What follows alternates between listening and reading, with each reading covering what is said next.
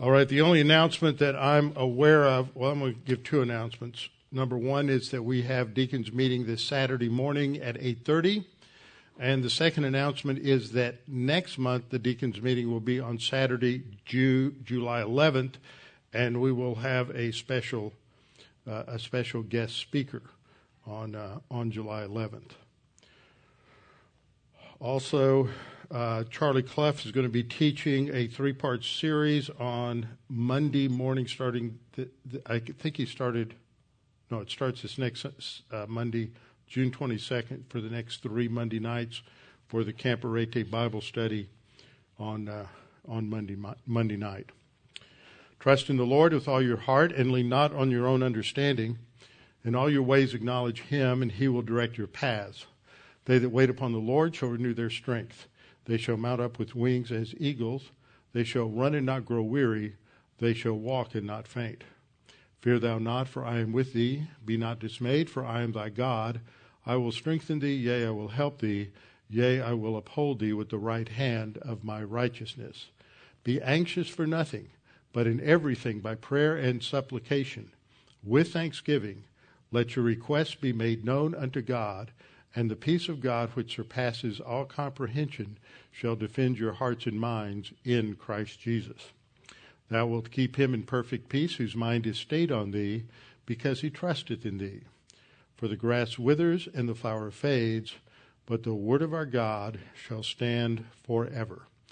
Before we begin, we'll have a few moments of silent prayer so we can each make sure that we are in right relationship with the Lord, walking by the Spirit, walking in the light ready to study the Word of God as God the Holy Spirit will guide and direct our thinking and illuminate our minds to understand the Word of God. So, after a few moments of silent prayer, then I will open in prayer. Let's pray.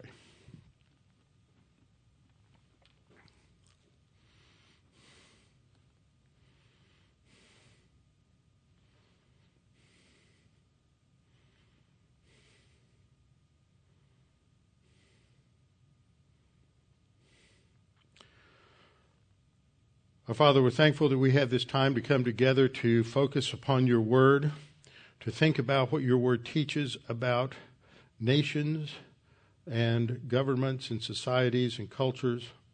Father, we live in a very difficult time in this nation right now. There's a tremendous amount of of hostility toward one another in different places. There's anger, there's resentment. There are people who have who are dominated by their sin nature and just desire to destroy and create chaos and disruption. Father, we lack solid leadership as well because so many are just compromised in their own soul and in their own spiritual life, not truly understanding what it means to walk with you and to live a life that is that is defined by you and that is shaped by their relationship with you. And so, Father, we pray for our nation that there would be a response to the many voices from many pulpits who are proclaiming the truth and teaching about the gospel, the good news of Jesus Christ. And yet there are so many today that have hardened their hearts to the gospel and without an understanding of the gospel and biblical truth there is no foundation for stability in a nation. Help us to understand that and help us to be able to articulate that to those who might have willing, willing ears and open minds. Father, we pray these things in Christ's name. Amen. Our series is entitled How Should We Then Vote? In this year, we have uh, an extremely important election. I personally think that every election from now until uh, we are taken home to be with the Lord is going to be a critical election.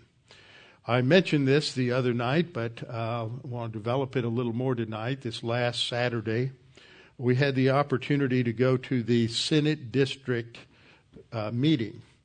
Now, in Texas, what happens is when you vote at the primary, which is the first, I think it's the first Tuesday in March, when you vote at the primary that night, you have what's called a precinct meeting, and you elect your delegates to go to the Senate district. And those are the, the, the districts for each state senator. At those meetings, you debate and formulate your, the basic uh, platforms or propositions, amendments, things of that nature that you hope will shape the thinking, the policies of the at the state convention, and then you appoint state delegates. Now, most precincts can probably send, especially in, in the Houston area, can probably send 20 or 25. I know my precinct. I, the last time, I don't know what it was this year, if it's changed any, but in 2008, the only other time I did this, the, the precinct could send 26 people.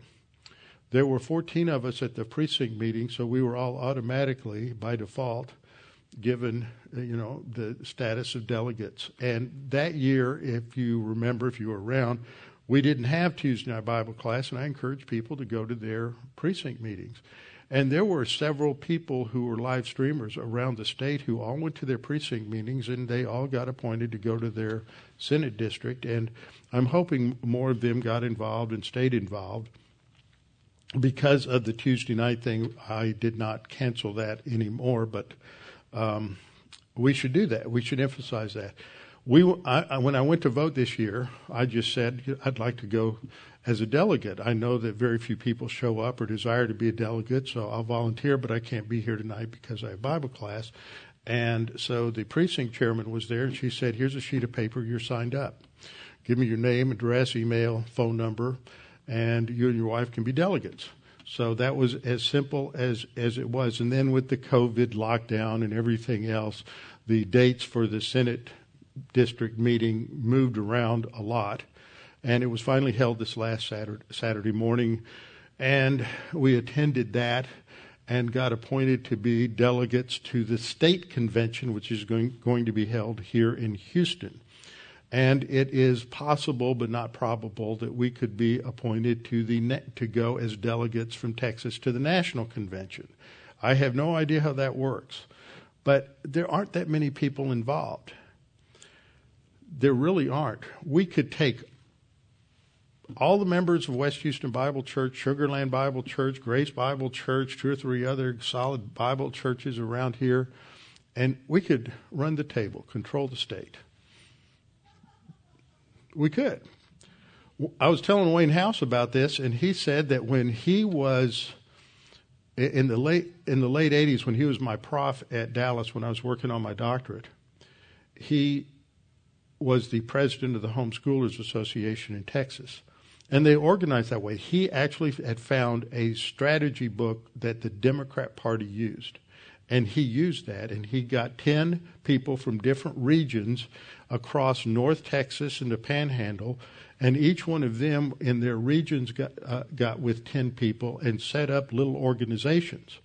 And when you set up these little organizations, then when there's a Congress, there's an issue before the state Congress, the state House, or Senate, you write, uh, you can write a letter on the basis of your organization. Now, nobody knows how big your organization is. It might be three people, but it sounds impressive when you have a letterhead and the right name and everything else. He said for about 10 years, they dominated writing the platforms and writing, um, you know, all of the different policies coming out of North Texas because they were just w- well organized, and most people never go to these things. That's a way that believers can influence the culture around around them. There's not there's not only is there nothing wrong with doing that, it is how you fight a war. You get organized, you have a strategy. You know, that's not something for me to organize, but hopefully somebody might get motivated and say, you know, I think I'd like to be involved in doing something like that in, in the future because that's part of the responsibilities inherent in being a good citizen in our country. And as Christians, we should all be good citizens. And that used, that kind of thing used to be taught in schools and emphasized in churches. And it's not anymore. And that's just a sign of the way in which the foundations in this country are crumbling. And that's part of what we're talking about. Tonight we're going to look at the second part of what I began last time looking at ethics. How do we know right from wrong? How do we know truth from error? How do we know justice from injustice? Justice is such a buzzword, and I'll come back in two or three lessons when we get through the first divine institution and talk about social justice and what's involved in that and help us understand how that has become such an important it's not just a buzzword it is a deeply embedded uh, idea a philosophy in the minds of many people. They picked it up because they were brainwashed with it unknowingly coming up through public school going to secular universities this kind of thing became part and parcel of the way they think within their worldview. So tonight we're going to look at the problem of humanity, and as I've done in the previous lessons, we're going to see what the Bible teaches as part of the Judeo Christian worldview, and then we're going to see what the founding fathers said and thought about, uh, about this issue. So, starting with our key verse, Psalm 11:3, if the foundations are destroyed, what can the righteous do? We're looking ultimately at what are the foundations of a healthy, successful, stable, prosperous nation where the people have a measure of contentment and happiness. They are satisfied with their lives. There is limited government to interfere with their lives and they can live their life according to the dictates of their own conscience. That's part of what it means to have the biblical foundations. And so the question is if they are destroyed, and there are people who wish to destroy those biblical foundations in our country, the question is what can the righteous do? And that word for righteousness, which is a word I'll refer to many times tonight, is the Hebrew word tzedekah, which is the noun form for righteousness, and to be righteous is the verb tzedek, or that's also another noun, actually. Tzedek is another form of the noun. And so tzedekah is the quality of the noun, and it means to conform to an ethical or moral standard.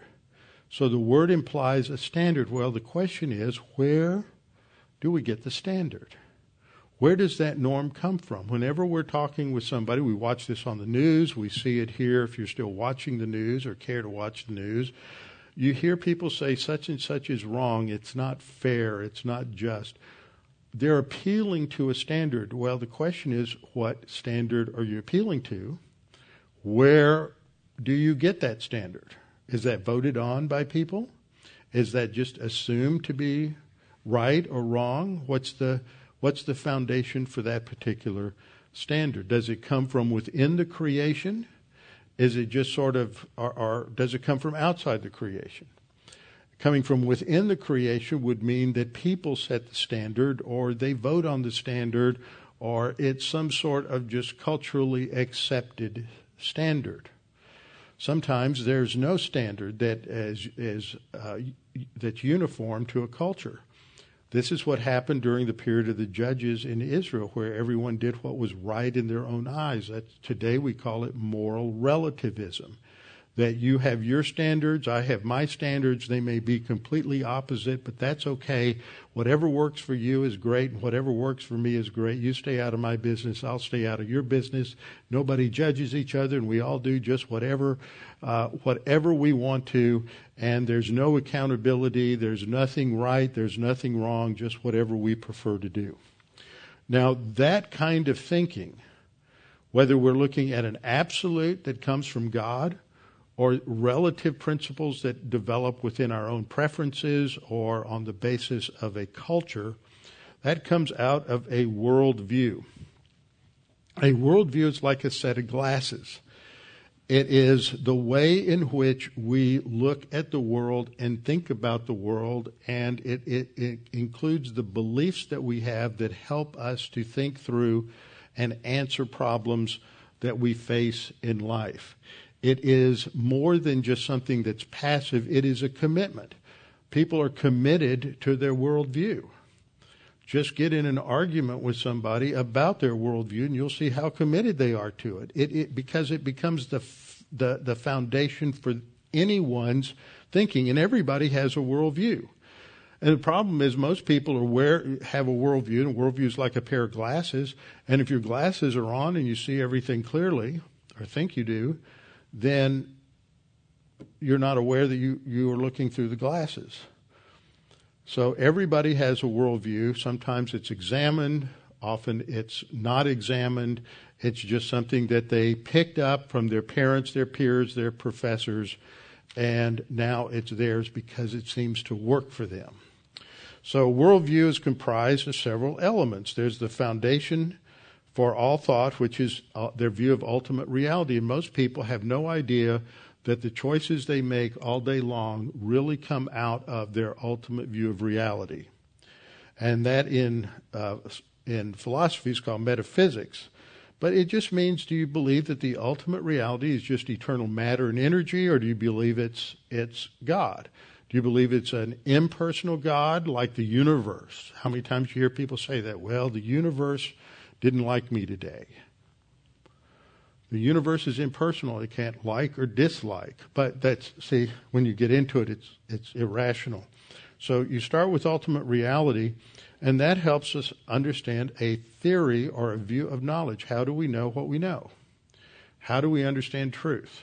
So when when somebody makes a statement, and you know, uh, for example, an ethical statement, well, that's wrong. Well, how do you know that? Well, it's true. So now you're down at the epistemology level. Well, how do you know that's true? Well, it is. Where did it come from? Well, it's just a universal. At that point, nobody wants to talk to you about it. Then you have ethics. That comes out of your knowledge. What is true, what is right, what is wrong, what is good, what is bad, what is just, what is unjust. Then, from your understanding of right and wrong, justice and injustice, you develop your ideas of how to handle the issues that face a city or a state or a nation. We call that politics. And you have all kinds of things that come up in relation to borders, in relation to um, in relation to things like uh, contracts, real estate law, all of these things that are, are local, running a school system, getting your uh, getting your water to your house, how that gets done, how your garbage gets picked up. That's really where local politics begins. You get more than 10 or 15 people in a location, you start having having sort of these these group problems and you have to decide, okay, what are we going to do with our trash? Where, where's the electricity going to come from? How are we going to deal with that? Who's going to turn on the internet? All of these kinds of things. And that's part of government. And you face decisions ultimately as to how you're going to face ethical and moral issues. What, what happens when somebody steals from somebody? What are you going to do? Who's going to determine who's guilty? Uh, how are they going to determine who's guilty? What's the penalty going to be? What are you going to do with that person once you uh, discover who it is and you arrest them? All of these questions are part of government. They all flow out of your view of ethics. So all of this is, is important and extremely necess- necessary. So, as again, I'm calling this a Judeo-Christian worldview among our founders because many of them were, might not have necessarily been Orthodox Christians, but they were all influenced by the Bible. Everybody knew the Bible. Everybody thought in terms of biblical categories. They thought of God as the creator, even if they uh, back then, you didn't have Darwinism as an option. You didn't have naturalism developed. You so you everybody believed in some sort of personal, transcendent God. They believed the Bible was God's revelation. That was the authority. God revealed Himself. They believed the Bible was the inspired Word of God, and I've read you quotes from different founding fathers demonstrating that. Uh, they believed God created the human race in His image and in His likeness, both male and female. Fourth, this is the area we're looking at still. Sin had corrupted the human race in God's creation. And so there was a problem. Now they didn't all agree on this. Some of them were Arminian and had a different view of sin. Some of them were, most of them were Calvinist or came out of a Calvinist tradition, and they had a different view of sin. But they all understood what sin was. That ultimately this is a violation of God's standard, and ultimately everyone will be held accountable for their sin in one way or another. Fifth, God had given the human race principles and laws for the right conduct of the human race in light of the fact that we're sinful.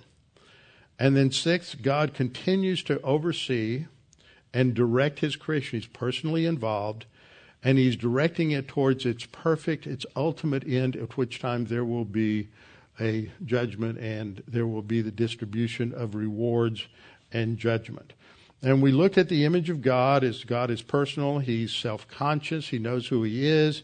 He exercises will and determination. Uh, he's, he's able to think. And he has perfect righteousness and justice. He has morality. It's, all of that is reflected in a finite way in man. And so we're going to come back and review the image of God as we go through this.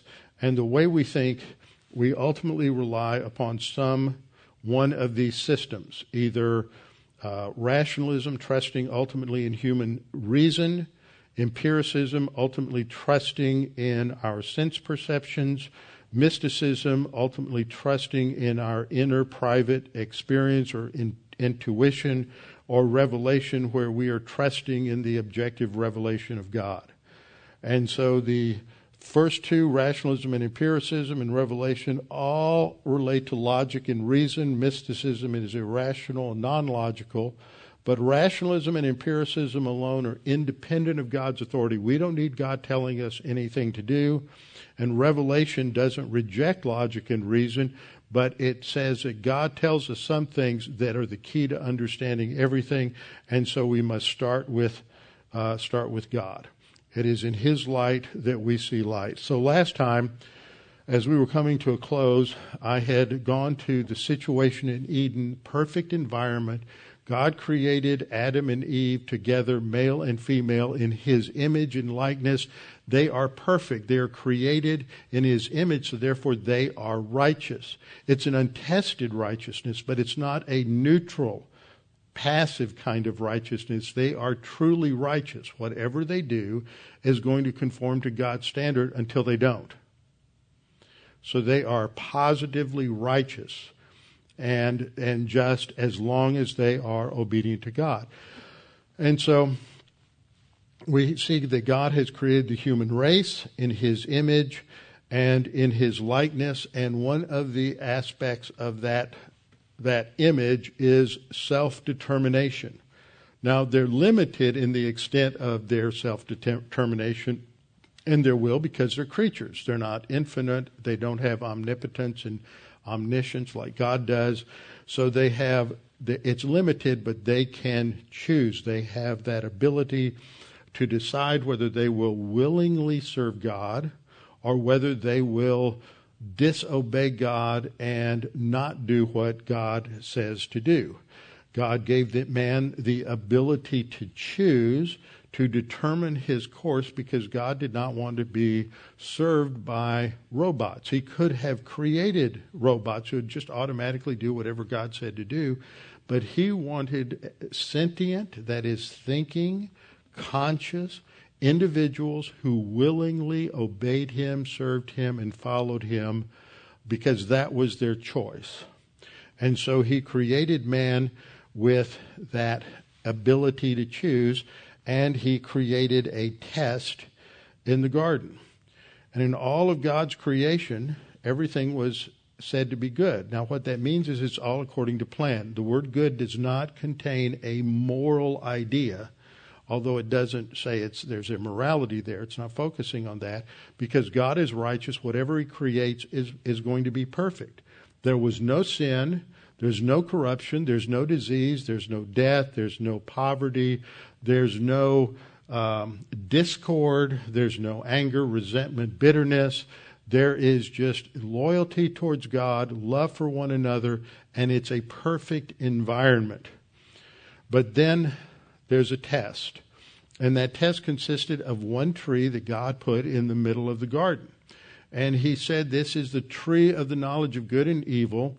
And before he had created Eve, he told Adam, He said, You can eat from anything in the garden. I have created all these trees. Everything was beautiful, luscious fruit. Everything was just wonderful. The most beautiful, perfect environment. We can't imagine anything like it. And God said, But there's one tree here that you can't eat from. Now, I don't think that it looked any different. I don't, I don't think it looked dark. I don't think the leaves were black. I don't think there were any thorns. I know there weren't thorns. There's no thorns and thistles until after the fall. It looked like any other tree. The only difference is God said, Don't eat from this tree. The day, the instant you eat from it, you, you're going to die.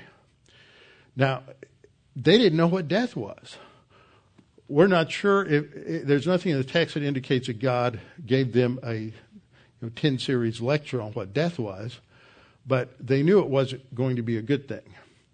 And we know from scripture later that what death is, spiritual death, is it is alienation from God. We studied that in Ephesians chapter uh, 4, verses 17 and 18, that, that it's alienation from the life of God. So that was the test. And this is when we learn about the problem with the human race. And so there is one creature who is taken control of by, by Satan, and we learn that later. And this is the serpent. And the serpent is more cunning. He's subtle.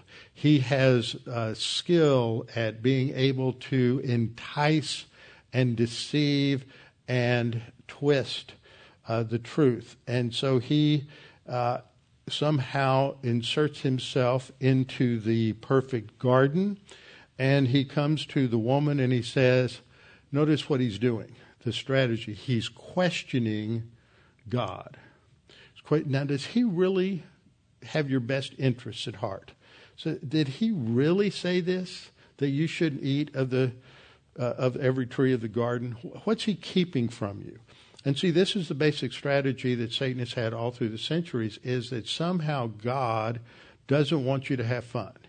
God doesn't really want you to enjoy the creation. God really doesn't want you to uh, have a happy life. He just has all these rules and regulations because he's trying to keep something for himself. And so this is going to be his basic argument. And so he starts with this very subtle question that plants a seed of doubt into the uh, into the thinking of the woman. And verse 2, she says to the serpent, Well, we may eat of the fruit of the trees of the garden, but of the fruit of the tree which is in the midst of the garden, God has said, You shall not eat it. She didn't stop there where she should have. Nor shall you touch it. God didn't say anything about touching it. Nor shall you touch it lest you die. And then what does the serpent say in verse 4? You shall not die. He directly contradicts God. First, he plants doubt, then he directly contradicts God. This is how every false system of thought has been successful. It challenges the truthfulness of God.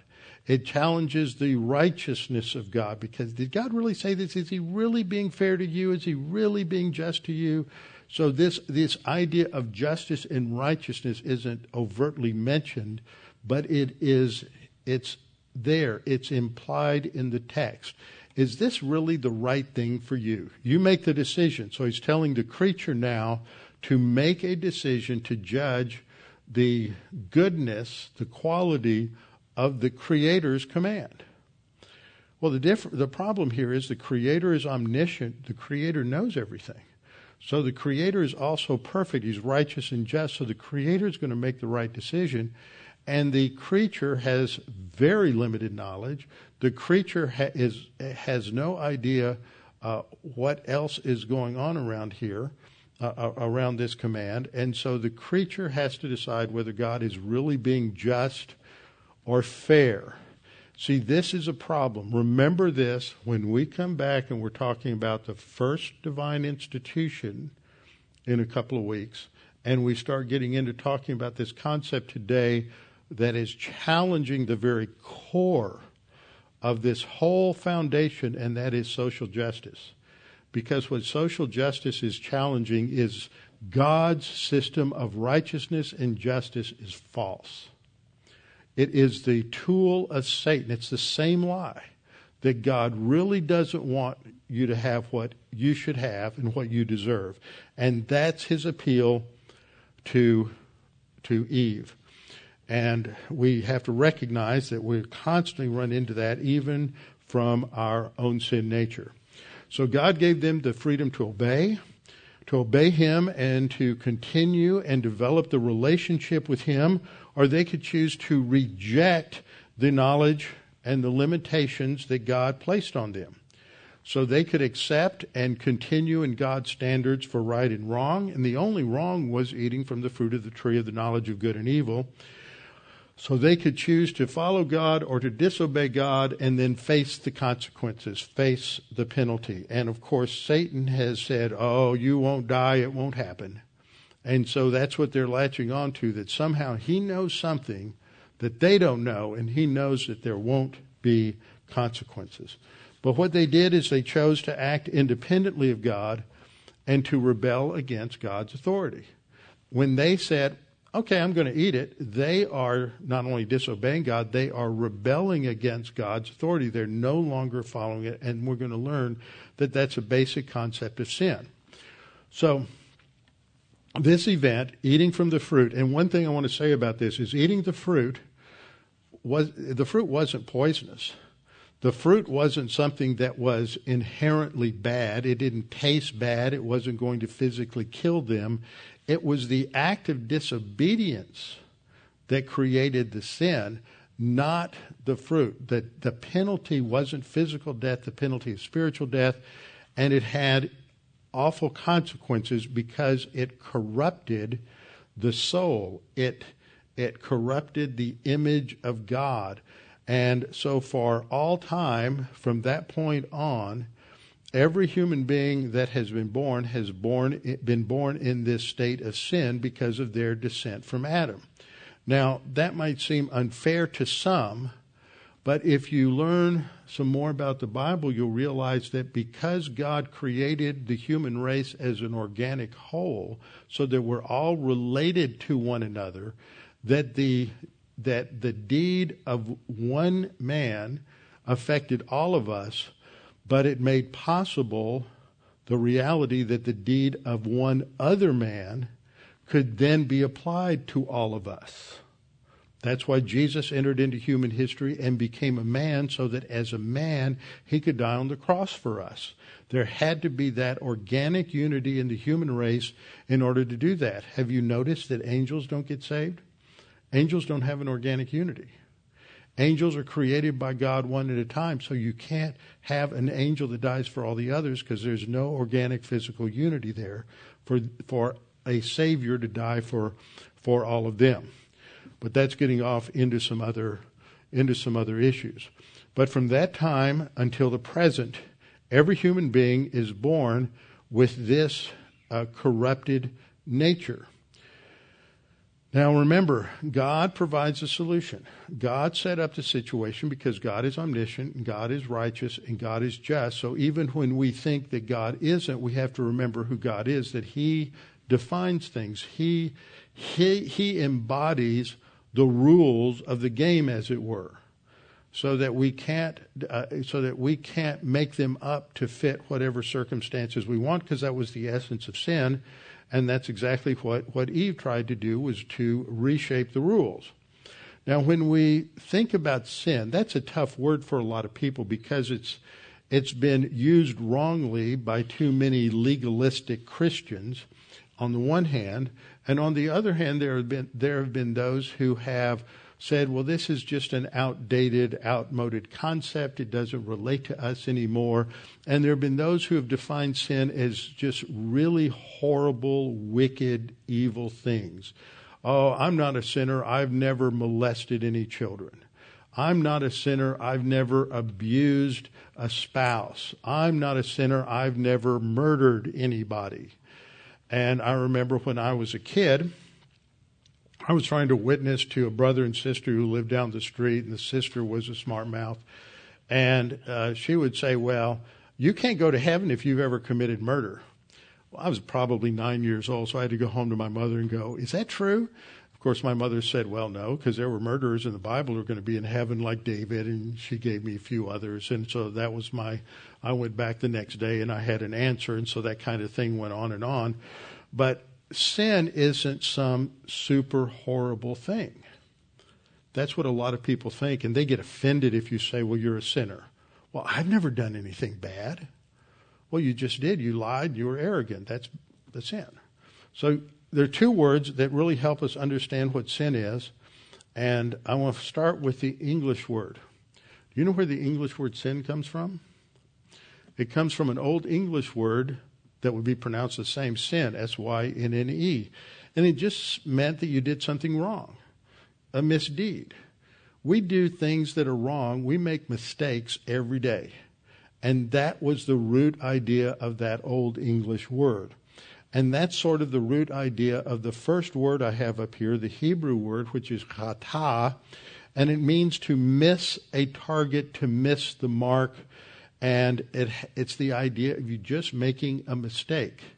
It's like watching a professional uh, baseball team, and something happens, and you get uh, you, you, the batter hits a hits a grounder and it goes to shortstop and he fumbles the ball, drops it and picks it up again and it's an error. The word Hebrews Hebrew the word in Hebrew for that is a chata. You know, it, he doesn't mean he even lost the game. He just he made a mistake. He missed the mark. He fell short of the standard that was necessary to to be able to uh, make the play. So chata has that idea. It's just missing the mark. It's failing to live up to the standard. What's the standard called? Righteousness. Okay? So falling short of righteousness is what sin is. It's you haven't been absolutely perfect. This is the idea behind Romans 3:23, which was known by everybody in the colonies. All have sinned and fall short of the glory of God because nearly every kid that grew up in the colonies and learned their alphabet learned the basic uh, Puritan uh, little j- jingles that went along with every letter of the alphabet. And the first letter in the alphabet was A, and they would all learn in Adam's fall, we sinned all. Everybody knew that, without exception. And that was not up for debate. Everybody knew what sin was. But the uh, uh, a second word, there's three or four other words, but these are the top two, is pesha, which means it's usually transla- translated as transgression, which is a nebulous concept for most people. It means an act of rebellion or disobedience. Rebellion sounds really big, but it's just an act of disobedience. So, um, you know, if we were one of those churches where I'd have everybody raise your hand when I said something, I'd say, How many people disobeyed their parents? everybody's hand would go up. Or maybe we'd do it the other way. How many people never disobeyed their parents? All right. We've all sinned. We've all peshad. We've all committed a transgression. We've rebelled against our parents. We disobeyed them. That's what, what pesha means. That's a sin. So everybody's committed that we've missed the mark. We've fallen short of the, the standard of God, His righteousness, and we have disobeyed Him, and that's, uh, that's a transgression. It's very, very simple. So this was the origin of sin, and it's passed down through the generations, as we'll see in just a minute. This is how the Bible talks about sin, to understand it. And this applies to everybody. Jeremiah 17:9 says, "The heart is deceitful above all things and desperately wicked. Who can know it?" No one you don't know you don't know your own heart. That's the implication here. You don't know your own heart, and when you are even deceiving yourself, and self deception is part of arrogance. When we're all about us, we deceive ourselves into thinking that we, we know it all. Eve deceived herself in thinking, well, nothing's going to happen to me. Uh, I'll eat the fruit. It looks good. Nothing's going to happen. Uh, she, she took the lie that Satan offered her, and she believed it, and so she was self deceived. Psalm 14:1. Now, Jeremiah was written much later than Psalms. Jeremiah is written uh, around the time of Israel's rebellion, about 600 BC. So this again was known by everybody in the colonies. And that's why we call it a Judeo Christian worldview, is because they got their concepts from the Old, Old Testament. They didn't probably know any Jews because there were only 2,000 Jews in the colonies at that time. But they knew the Old Testament. The heart is deceitful above all things. Psalm 14:1 The fool has said in his heart there is no God. They, that is the fool, those who deny God, it's not that you've actually articulated this in your mind, there is no God. The fool is saying, just like like Eve did, uh, I'm not going to die. There's no God that's going to take care of this. Now she she wasn't denying the existence of God overtly, but she was acting as if God wasn't there. When we sin, we're acting as if God's not there and doesn't exist. So this is the implication of this. It's not talking about somebody who's an atheist. It is talking about somebody who in their thinking denies the reality of God's authority and God's judicial action in their life. They are corrupt. They've done abominable works. There is none, none. This goes beyond the fool. There's none who, ha- who does good. This is repeated several times. Psalm 14:3. They have all turned aside. They have done they have together become corrupt. There is none who does good, no not one. Now that's pretty pretty emphatic. None that does good. Now you could stop there and it would be be stated that there's not one single human being that does good. But he goes on and says, no, there's not even one. There's no exception. It's, it's exceptionally emphatic. And then we look at Psalm 53 3. Every one of them has turned aside. They have together become corrupt. There is none who, who does good, no, not one. So Psalm 14 1, 14 3, 53 3 all say there is none who does good. Paul picks that up in Romans chapter 2. And he talks about the same. There is, he quotes them, there is none who does good. There's none who seeks after God. They are all turned aside. They are all corrupt. And Romans 3.23, which I mentioned already, for all have sinned. They've all missed the mark. That's the meaning of that word. It's a different word in the Greek, of course, but that's what it means. They've all missed the mark. That is, they've fallen short of the glory of God. And the glory of God is an idiom for the whole essence of God, all that makes God important, all of his attributes. They've fallen short of that. And this is true for everybody. Now, Adam sin, uh, uh, Eve sins, Adam sins. His is the determinative sin because he's the head of the human race. And then what happens to the image of God? Well, the image of God is not eradicated but the image of God is defaced, it is marred, it is corrupted, so that man has an orientation towards disobedience. And the next time we hear or read about the image, notice what is said in Genesis 5 1 through 3. This is the book of the genealogy of Adam. What that means is this is what happened to Adam's descendants. In the day that God, and then reminds us that God originally created Adam and Eve in God's image and likeness. In the day that God created man, He made him in the likeness of God. He created them male and female and blessed them and called them mankind in the day they were created. And Adam lived 130 years and begot a son in his own likeness.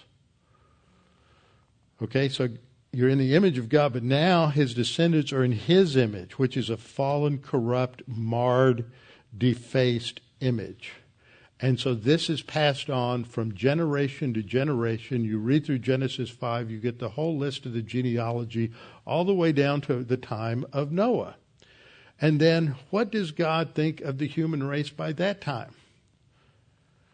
They've been just piling up sin after sin after sin, and now God gives them a real compliment. He said, The wickedness of man was great in the earth, and, the, and that every every, not some, not most, every intent of the thoughts of his heart was only evil continually. That's a really strong statement. And the Lord was sorry. That's actually an anthropopathism that, that to describe that God uh, mentally is saying that I should have done it differently or something like that. He's not really regretting it. He knows what his plan is, but it helps us understand that God God's righteousness is completely rejecting what the human race is doing. And the Lord was sorry that he had made man on the earth and he was grieved in his heart. that's all anthropopathic language because we understand what that means, especially if you've had children who are rebellious. That, that, that communicates God's righteousness rejecting what man has done. And so we see this, it goes on, and of course, God brings judgment on the earth. It's the worldwide flood. And this continues, the human race again and again. We have lots of examples as we go through Scripture of what happened because of man's rebellion. Now, as we go through the rest of Genesis and we go through Exodus and we go through, come to Joshua, where the Israelites, the descendants of Abraham, Isaac, and Jacob, go into the land, they are to take control. God is going to use them to punish those who are living in the land. And so they are to defeat them and to completely destroy and annihilate them and take over the land. But they get all queasy about it. And rather than thinking in terms of God's righteousness and that the people who are there have been given 400 years by God to change their mind and to follow Him, they, they, they compromise.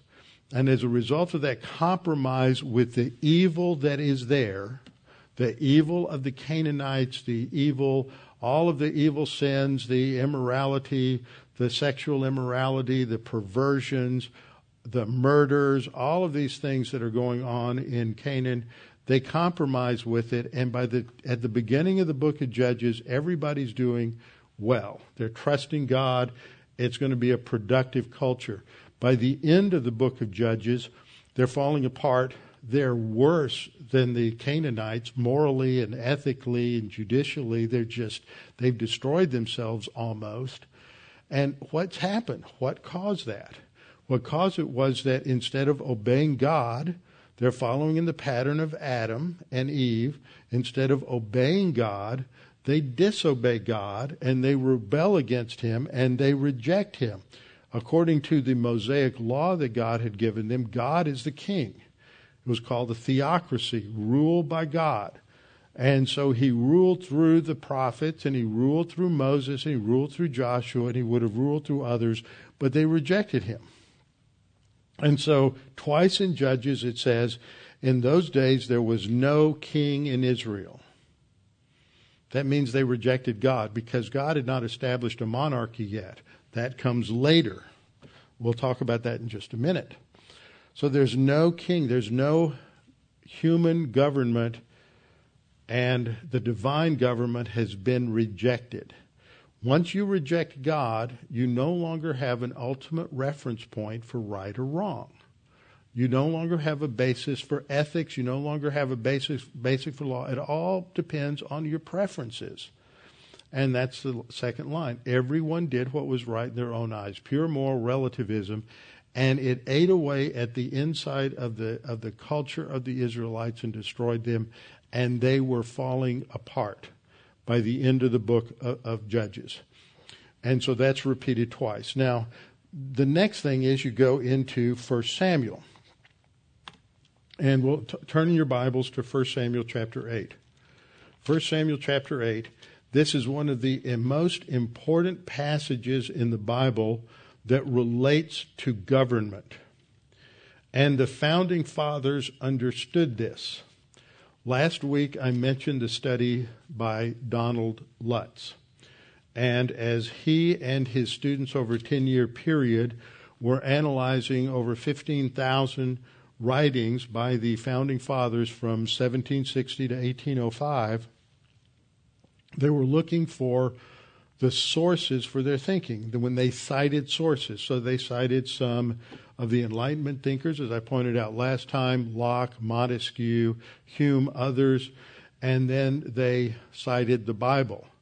They cited the Bible more than they cited any other single source. They cited the Bible more than all of the Enlightenment thinkers combined. All of the Enlightenment thinkers combined represented 21% of their citations. The Bible represented 33% of their citations. So don't ever tell, let people tell you that the Bible, uh, I mean, that the United States government, the founding of this country was not based on the Bible, it's based on biblical thinking. Uh, Christianity, Judeo Christianity, heavily influenced, to almost totally influenced the thinking of the founding fathers. And so they went to the Bible, and Lutz and his uh, students listed all the different passages in the Old Testament and the New Testament that were cited. One of the passages that was cited more than any other is here in 1 Samuel chapter 8. Now, what happens, we're just going to hit the high points here. What happens is that Samson, uh, excuse me, Samuel has been a prophet and he is a judge and he has been uh, over representing God over Israel for most of his life, and now he is old. Who's going to succeed Samuel? Who will be the next judge? And the, Israelites didn't want his boys to do that because they were disobedient. They were not wise. And verse 3 says, But his sons did not walk in his ways. They turned aside after dishonest gain, took bribes, and perverted justice. See, they're no longer looking to God as the standard. Verse 4 Then all the elders of Israel gathered together and came to Samuel at Ramah, which is where he lived, about 15 miles north of Jerusalem, and said to him, Look, you're old, and your sons don't walk in your ways. Now make us a king to judge us like all the nations. We want to be like everybody else. We need to have a human king. Now, God had already always intended for them to have a human king because there are stipulations about how the king should rule, what the king should do that's, that's found in Deuteronomy. But it wasn't ready yet. They're jumping the gun because they've rejected God's representative, and it's a time of the judges. They've rejected God as king. There's no king in Israel. So they say, we want to have a king like everybody else. So at this point, Samuel goes to the Lord, which is the right thing to do. And Samuel's not afraid to express his disgust at what has happened to the Lord and his resentment of what has happened to the Lord. See, so many Christians are afraid to tell God what they really think, and he knows what you really think, so quit trying to fool him. So Samuel just really, really co- complains to God, and the Lord says no. He says, Heed the voice of your people. Listen to them. Because God, they meant it for evil, but God's going to turn it into good. And God says, Listen to them and all that they say to you, for they have not rejected you, but they have rejected me, that I should not reign over them. See, that helps us understand that those two verses back in Judges. They've rejected God's reign over them. That's what it meant. There's no king in the land of Israel. I didn't just make that up. So, then starting uh, starting in verse 8, God tells them this is what you're going to tell the people is going to happen. And this was a picture of tyranny. As you go through this, in the colonies, they're all thinking, yeah, that's what King George is doing. That's what England is doing. That, that's what's happened. We have a tyrannical king just like God outlines here. And in verse um, uh, 10, Samuel tells all the words of the Lord to the people who ask him for a king. And he said, This will be the behavior of the king who will reign over you. He will take your sons and appoint them for your chariots and to be his horsemen, and some will run before his chariots. In other words, he's going to treat your sons as if they're his slaves. They will be enslaved to the king. He's going to institute more than a draft. They are they belong to him. He will appoint captains over thousands, captains over fifties. He's going to organize the military. He's going to make sure that all the land is uh, is is plowed and harvested and planted, and he's going to make weapons of war and get y'all into a big fight. He's going to take your daughters to work in his kitchens as perfumers, cooks, and bakers. And he'll take the best of your fields, your vineyards, and your olive groves. You're going to all be turned into slaves and servants to the government. You're going to work on the government plantation and you're going to be slaves to the government plantation. And he's going to ta- uh, take a tenth of your grain and your vintage. Now, that's on top of the fact that God took two tithes every year and another tithe every third year, and now it's going to be another 10% on top of that. So basically, the king is going to think that your money is his money. That's always the problem with the tyrannical government is taxation is legitimate, but they overtax because they think your money is their money and that your rights came from them and not from God. And that's why we had a war against and separated from England. Now let's get down to verse 20. We talked about this a little Tuesday night. This was a very important verse for the founding fathers because they recognized that it states the role and responsibilities of government. Uh, that our king may judge us. That is, the two responsibilities of government is to protect citizens from criminality, to give them a secure environment where they, their property is not going to be destroyed. And property is extremely important. Proper, eh, we have the right to property. You go to the Ten Commandments, there's a command there, shalt, thou shalt not steal.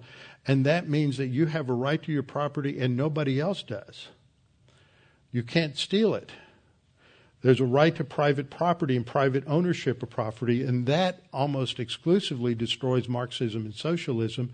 People have a right to their own property and to do with it as they will. The government is to protect you so people do not destroy your property or take your property or steal from you. They are to protect you from criminality. The king may judge us He's going to be, have courts to adjudicate problems between the citizens. And second, fight our battles. He's going to deal with external enemies. The enemies who wish to destroy us, take, take, take us, take, steal our land. So the role of government is limited. It is to deal with criminality within the nation and uh, hostile enemies outside of the nation.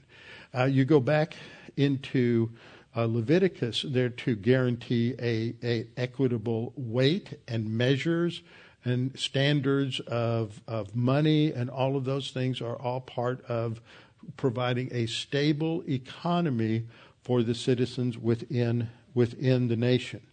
So all of this is is important. It sets the standard.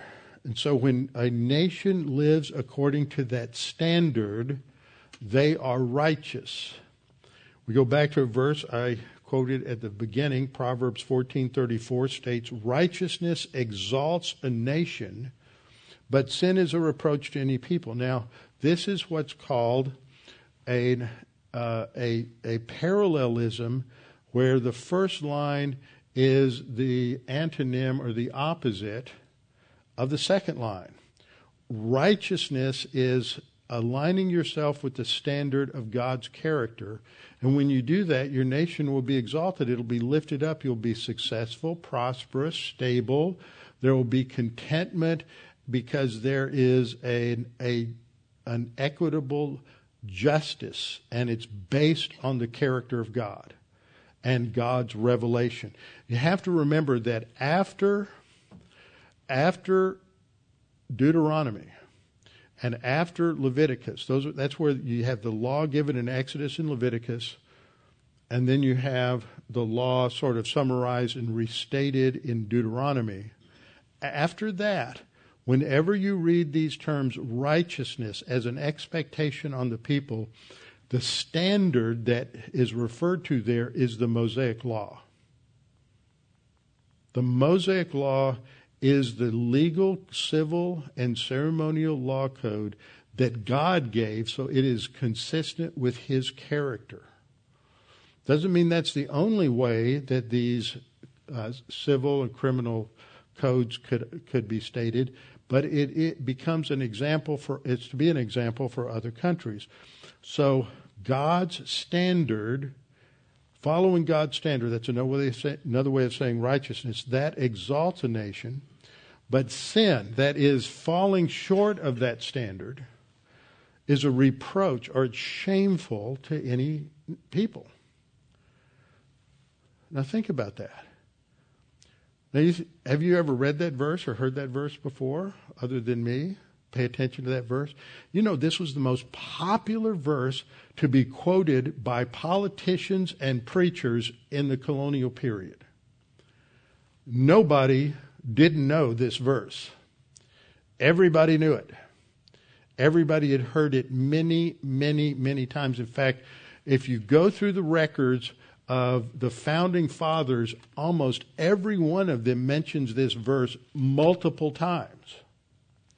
They understood that they had to have a legal code governing the nation that promoted the righteousness of God. They understood that the greatness of a nation wasn't in its prosperity, it wasn't in its productivity, it wasn't in the number of people, it was in its morality and its righteousness. They understood that the greatness of America did not lie in her industry or creativity or productivity or intelligence or wealth, but in her character, in her morality. That's what they understood. And they also understood that once that was lost, the nation would self destruct. Proverbs 11:10 through 12 was also frequently cited. When it goes well with the righteous, that is, those who are living according to the standard of God, the city rejoices. Why? Because they're not involved in legalism on the one hand or antinomianism on the other hand. There's, there's, there's stability there there is a limit on criminality. People have safety, people have security, they can walk the streets any time of day not be afraid of getting mugged, not being afraid of being attacked. Their property is going to be secured, nobody's going to be breaking into their property. When it goes well with the righteous, the city rejoices. They're happy. They, th- things are going well for them. And when the wicked perish, because there's always wicked people, there's jubilation. You know, in a biblical economy, when the wicked die, the righteous rejoice. We live in a world, oh, no, no, we're, you know, never speak ill of the dead. I don't think you see that in the Bible. Um, by the blessing of the upright, the city is exalted. That repeats that first line in verse 10. But it is overthrown. That is, the city is overthrown by the mouth of the wicked, sins of the tongue. When you have a press that continue to libels the president and slanders the president, when you have people who can get on the media at night and tell all kinds of lies and print books that have all kinds of lies in them, that is the mouth of the wicked. And that will destroy a nation because there's nobody standing up and saying, You can't do that. You can't lie. I'm not going to print it because oh, I'll make so much money when they print that. Oh, I, I'm going to print it. I don't care if it's true or not. There's no ethic, there's no quality of character in those people, in the wicked. He who is devoid of wisdom despises his neighbor. So the fool despises his neighbor. You're not trying to protect your neighbor. You think about some of these riots we've seen. How many people are down there protecting the property of their neighbors? I have read an account recently of what was transpiring in the in the Rodney King riots in Los Angeles back in 92. And one of the things that there were a lot of Korean shop owners in there. And these Koreans would sit, shop owners would sit back in a dark corner with their shotgun in their lap. Somebody would break in the front door and they'd blow them away. And pretty soon, nobody was trying to break into the Korean shops. That's what you have to do. Uh, you're protecting yourself, and in such, you're protecting others. He who is devoid of wisdom despises his neighbor, but a man of understanding holds his peace. He's not going to be slandering his neighbor. He's showing love and respect for his neighbor. Now, one other key verse I want to look at was a verse that was one of George Washington's favorites. I think I'm going to stop here and come back to it next time because it lays the groundwork for a few other passages that we're going to look at. This was quoted again and again by George Washington. He has shown you, O man, what is good. And what does the Lord require of you but to do justly, to love mercy, and to walk humbly with your God? th- this verse and others like it are embedded in the thinking of the founding fathers. We don't have leaders like this anymore. And if we do, and I think there's some, even in Washington, who think this way, they are shunned, they are set aside, they are overlooked, they're not put on critical committee assignments, they're not given positions of responsibility and authority.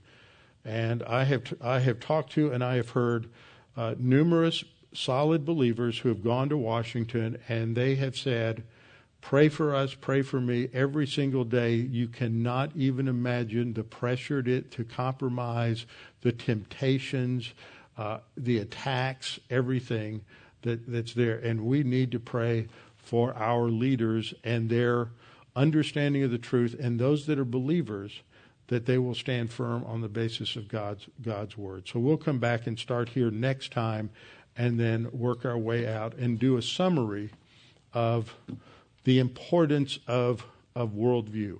That's the first part of this series. And then following that, we'll get into the second part, which is on the divine institutions, which are the social laws that God built into creation, built into the fabric of the human soul, so that when they are followed, then the sin nature can be restrained and there can be peace and stability in a nation. But when they're not followed, then everything falls apart and you end up destroying a nation and destroying a culture and destroying a people. Father, thank you for your grace, for your goodness, for giving us your word. We know there is hope. We look out, we hear all this horrible stuff on the news all the time. It's discouraging. We can get depressed. We can get our eyes on the wrong thing. But Father, we know that you are in control. And we know that you are working to bring about a certain end as a result of this. And Father, we pray that we might not be discouraged and and depressed by it, but that we might be able to focus on the fact that this is your will. How can we use this to communicate the gospel? How can we use this to be a witness for you? How can we use this to be an example of your righteousness and your truth, uh, no matter what happens?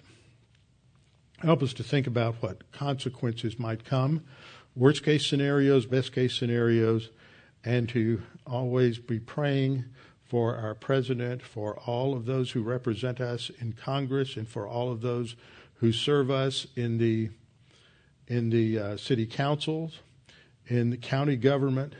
There are some very godly, strong believers serving in some of these positions, and they are surrounded by people who who hate them and want to destroy them. We pray that you'd strengthen them. And we pray this in Christ's name. Amen.